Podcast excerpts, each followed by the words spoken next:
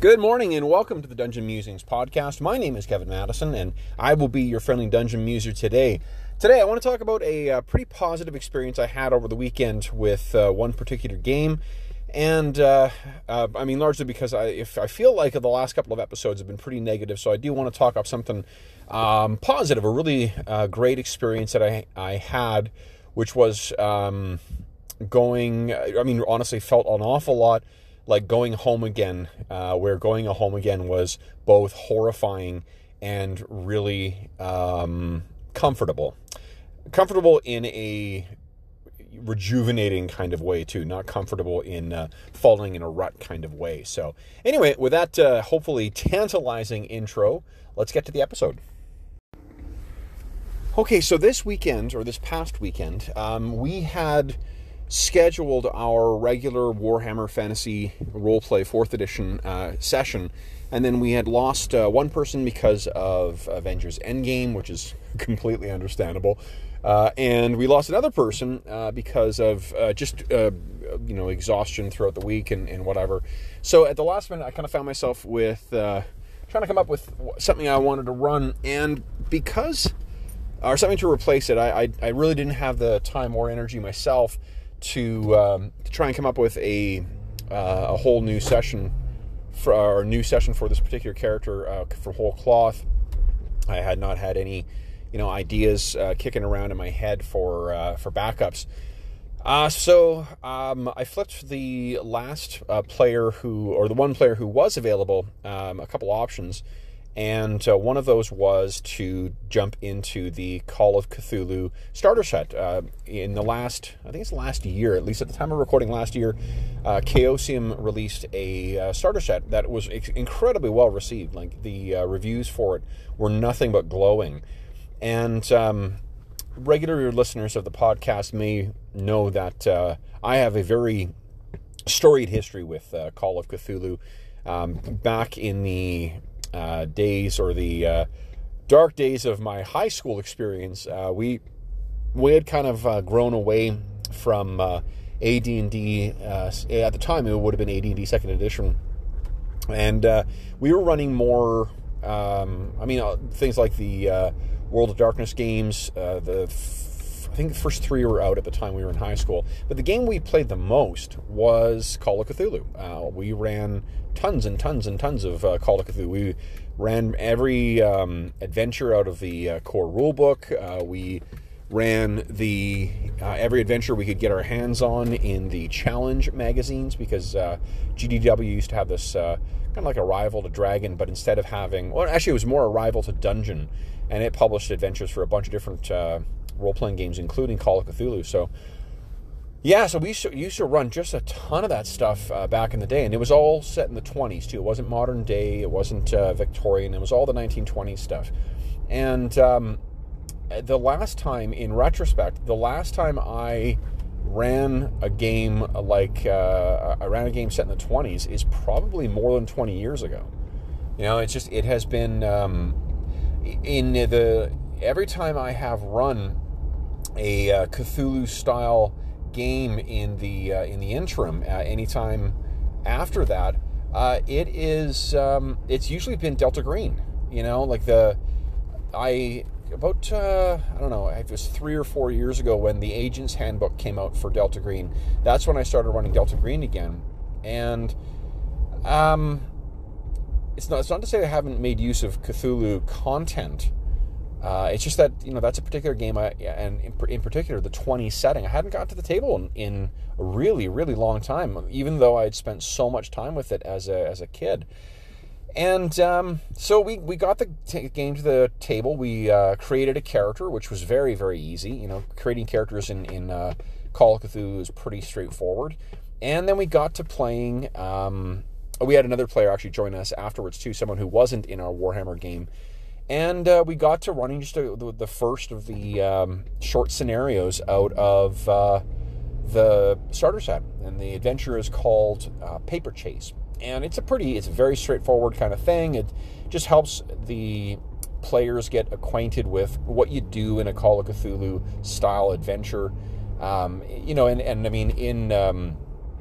of Cthulhu, and any kind of investigative game like that, like Night's Black Agents or Delta Green or Call of Cthulhu, it requires a little bit of reorienting in terms of the players' expectations for what they do in a game. You know, I find that sometimes players, when if they're not already familiar with running, you know, Call of Cthulhu or playing an extensive amounts of Call of Cthulhu, they may require just some reminding, like, you know, in this game, what you need to do is, if you've got clues, see where those lead, and then once you run out of clues, try and find ways to get more clues, and then that will help you reveal or uncover whatever is going on.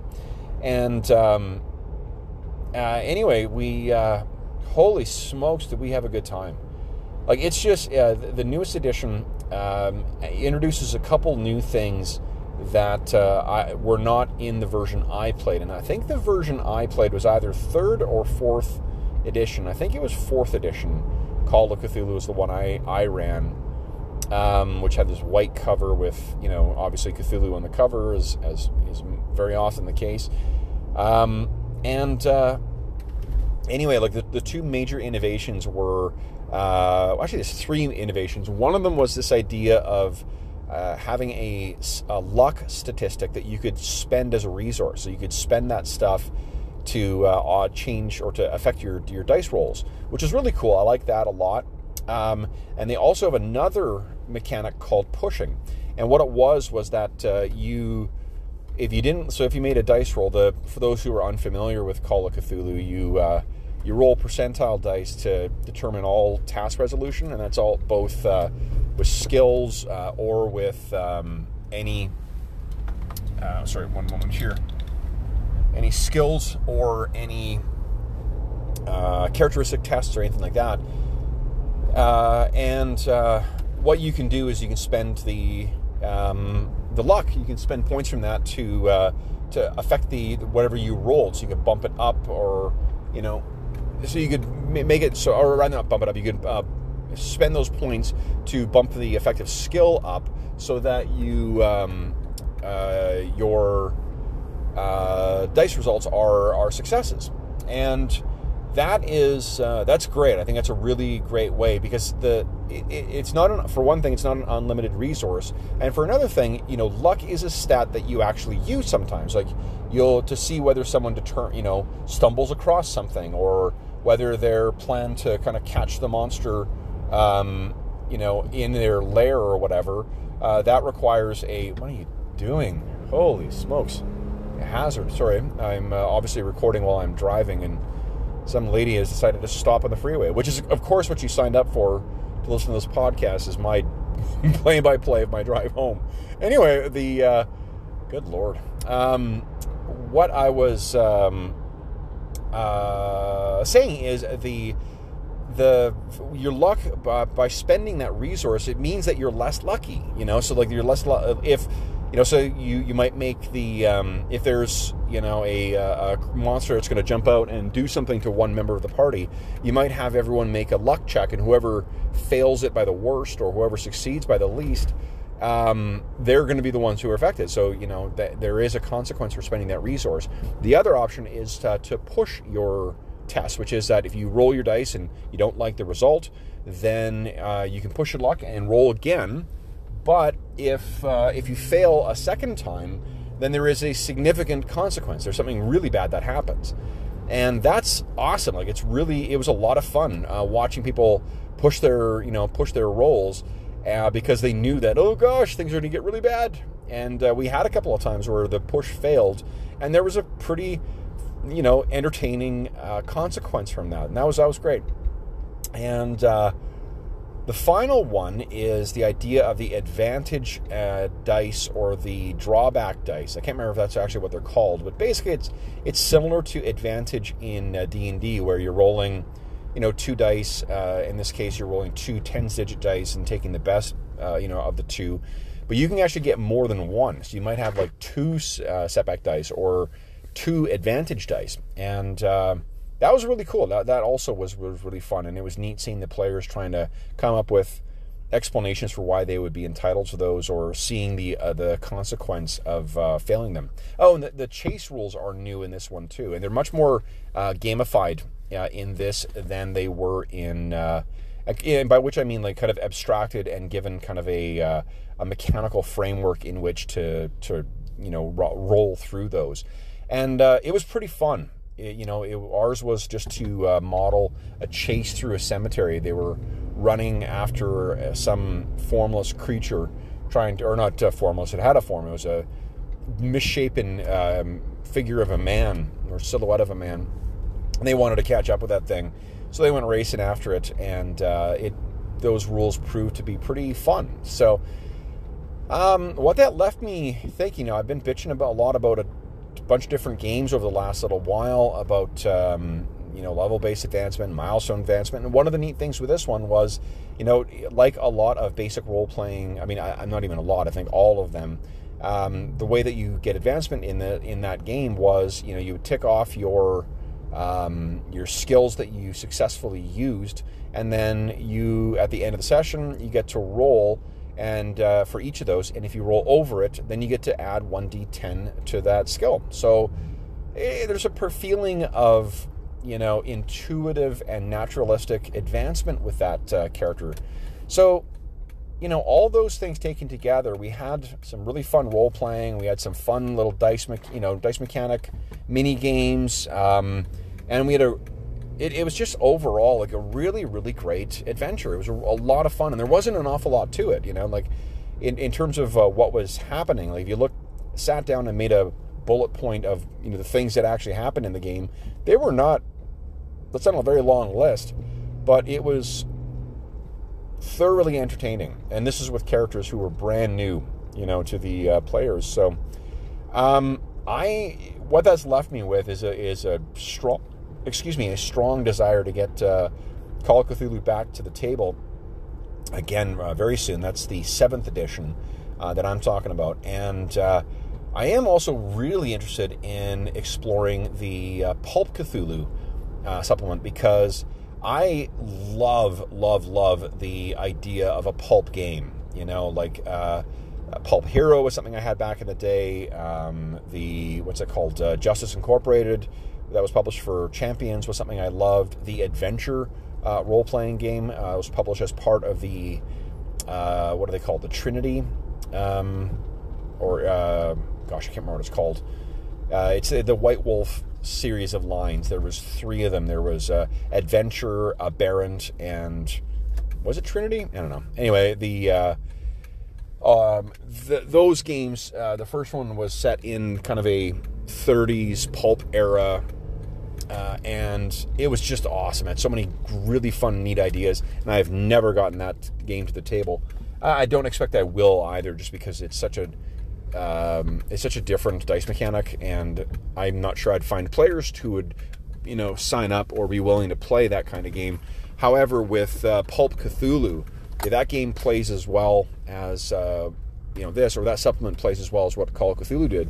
And that's what my understanding is that that's what it does, is it just really, it adds a set of parameters and new rules for putting the Call of Cthulhu-style adventures through a pulp lens, which I think is awesome. Like that sounds like a shit ton of fun. If we're playing, pulp horror adventures with the characters playing ersatz versions of The Shadow or Tarzan or whatever, I'm a huge fan of the Planetary comic, and the first couple of issues of that really have a terrific pulp sensibility to them, and then there's a couple ones that revisit those characters, and I love that stuff. I love that idea of running an adventure campaign that is set in that era, in that weird mid-war or between the wars era. The elements of ideology are so interesting during that time. The stark contrast between, the affluence of some of the rich and the catastrophic poor. And then also, the impact of the Great Depression on the society as a whole, as well as the political upheavals throughout Europe in that period. Spanish Civil War happens during that period. It's just a fascinating time period that to set adventures in.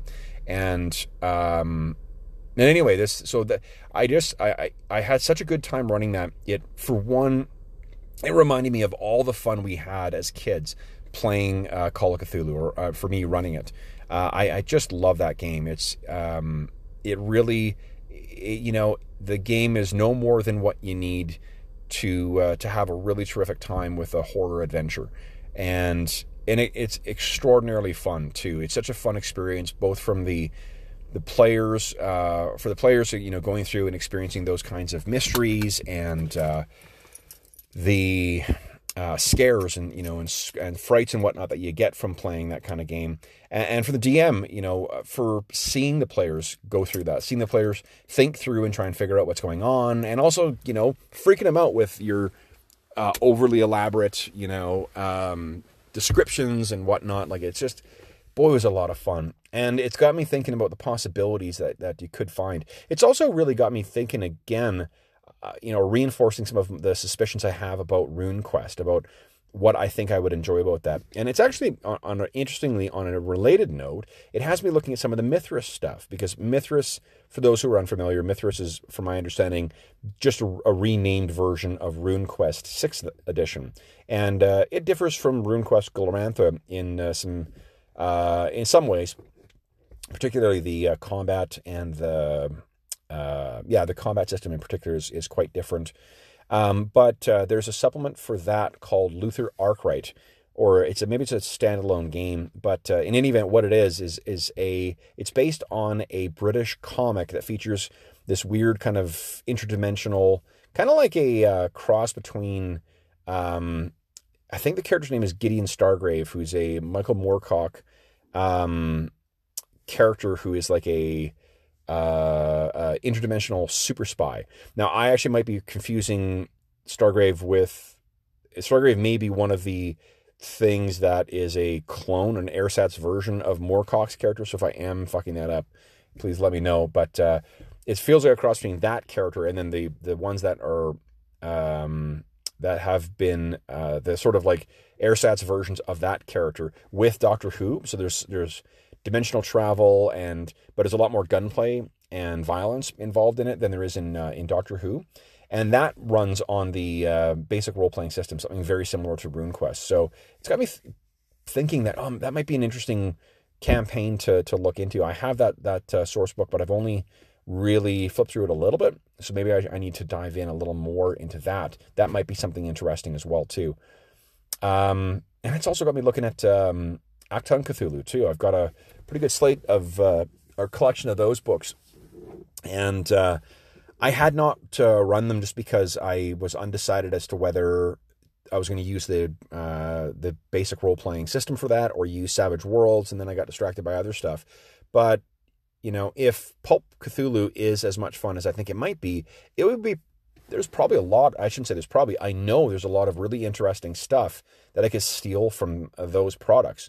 I could even kludge together my own version of a pulp kind of world if I want, because some of the supplements that have been published for for the Acton Cthulhu system include mashups, a series of mashup products, including ones that one mashes up with Godbound, or Godlike, I should say, a superhero role-playing game set in the 30s, so that's pretty cool.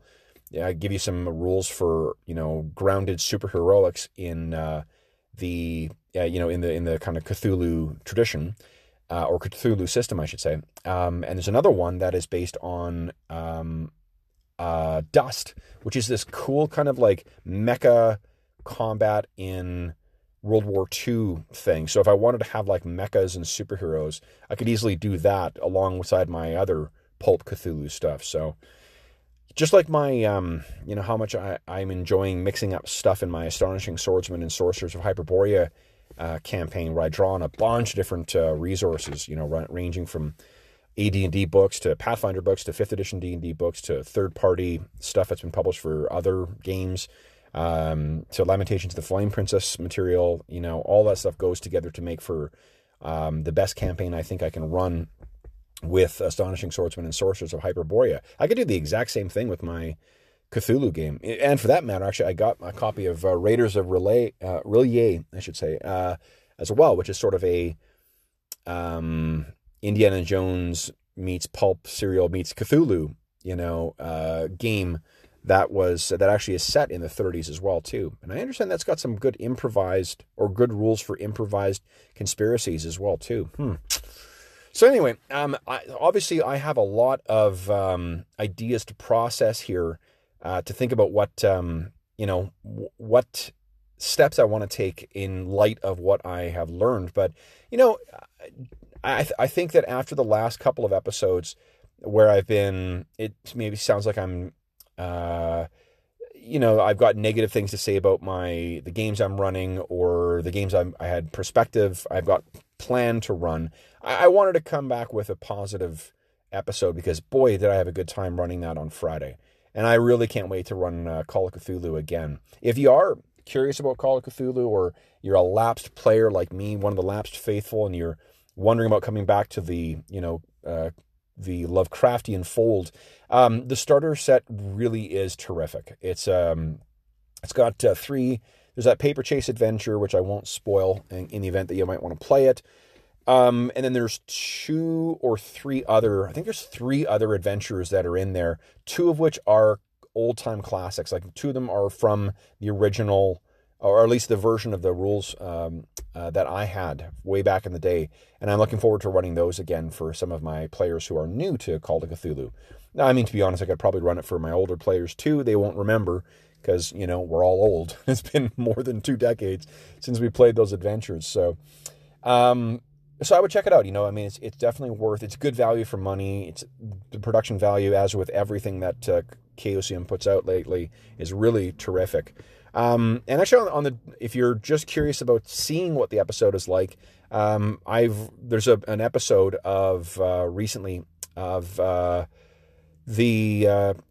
Call of Cthulhu game on my YouTube channel. So on the Dungeon Musings YouTube channel, there's a 4-hour session that features character creation and playing through that Paper Chase scenario. So anyway, that's kind of all I wanted to talk about today. I don't have any other grander schemes to talk about. I have got the game selected for my gaming marathon. For those who listened to my last episode, I did kibosh the Dragon Heist game, and actually, you know, maybe I should talk about that in a separate segment.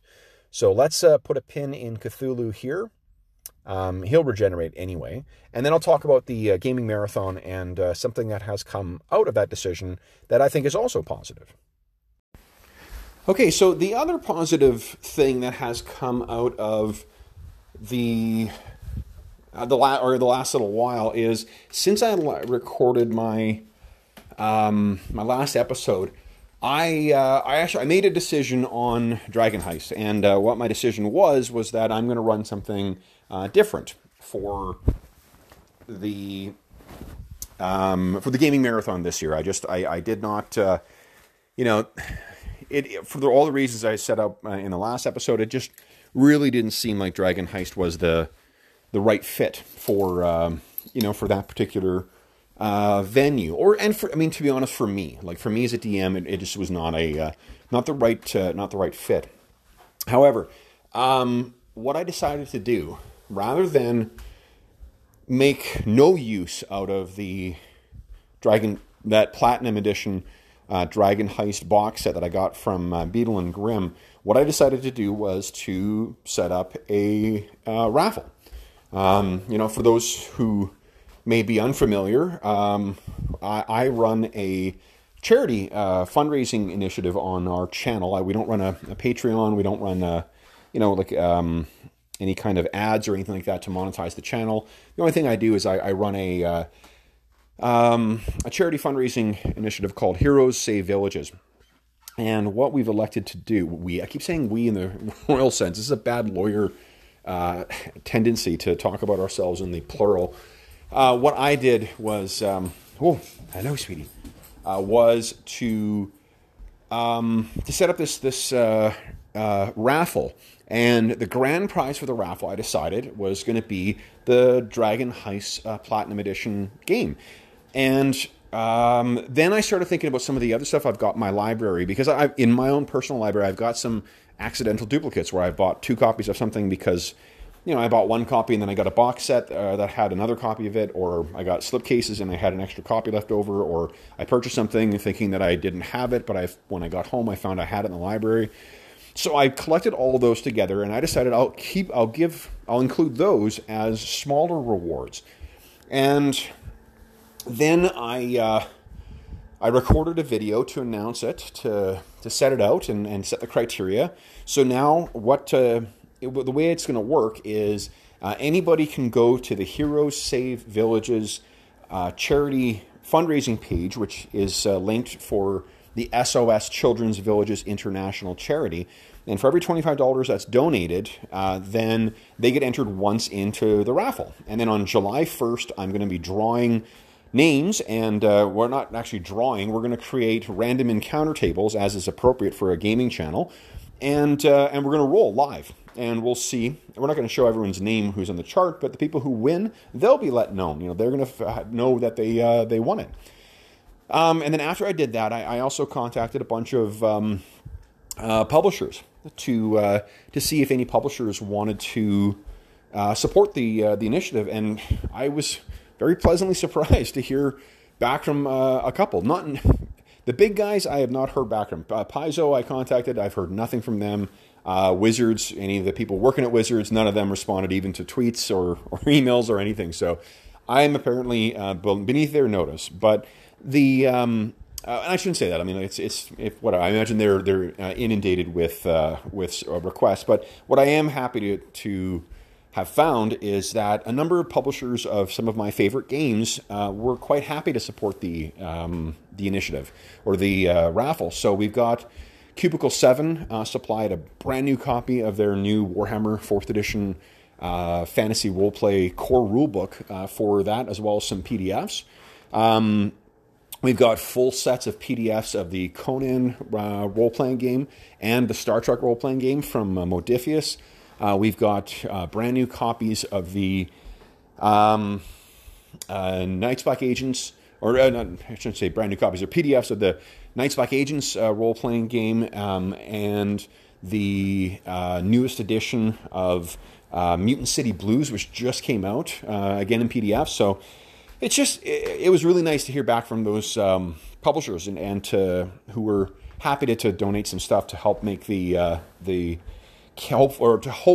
make the raffle a success and raise some money for the SOS Children's Villages International charity. So after I made that decision, that felt a lot better. I felt, you know, that there was something. I didn't want this thing to just sit on my shelf, in particular given that I you know, how I sort of felt about the product, and I did want to try and make some productive use out of it. So hopefully this will, between now at the time of recording and July 1st, people are free to make donations, and we'll see how it goes, you know. I mean, so far we've had a handful of donations, but it is it's early in the cycle, and I'm hoping that people are just kind of waiting for payday, waiting for an opportunity or a time a little closer to the actual draw when they might jump in to try and win it, either the grand prize or one of the smaller prizes. Oh, Fantasy Flight as well. Fantasy Flight did get back to me, and I can't remember what they've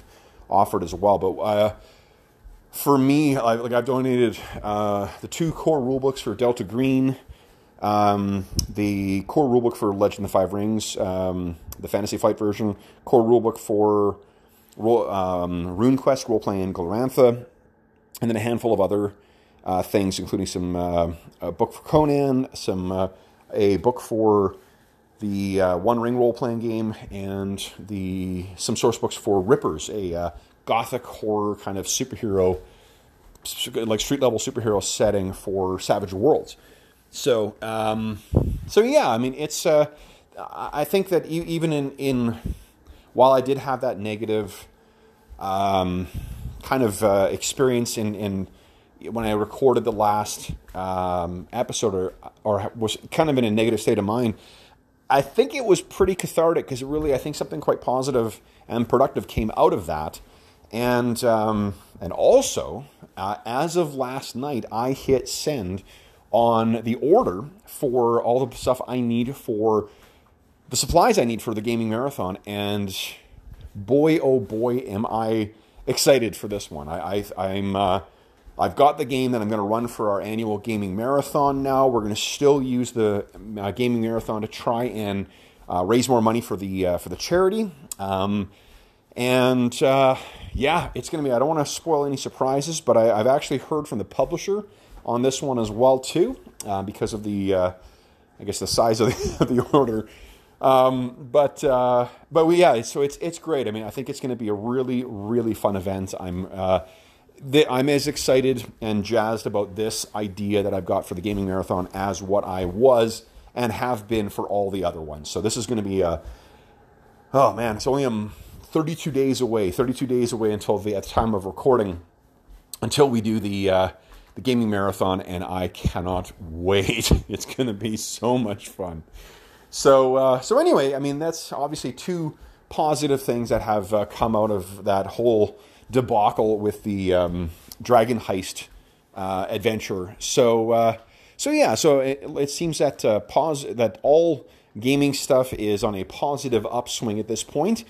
So maybe that's where I'll leave it. I'll leave it on a positive note, and I'll make my way to the outro.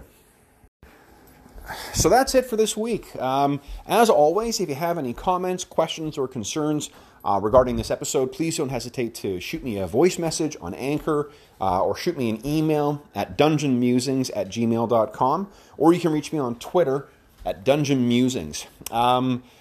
Also, so if you are interested in checking out the Heroes Save Villages raffle, please don't hesitate to head to the Heroes Save Villages. Actually, just do a Google search for Heroes Save Villages and SOS Villages International. Their subsite that is for that campaign should show up.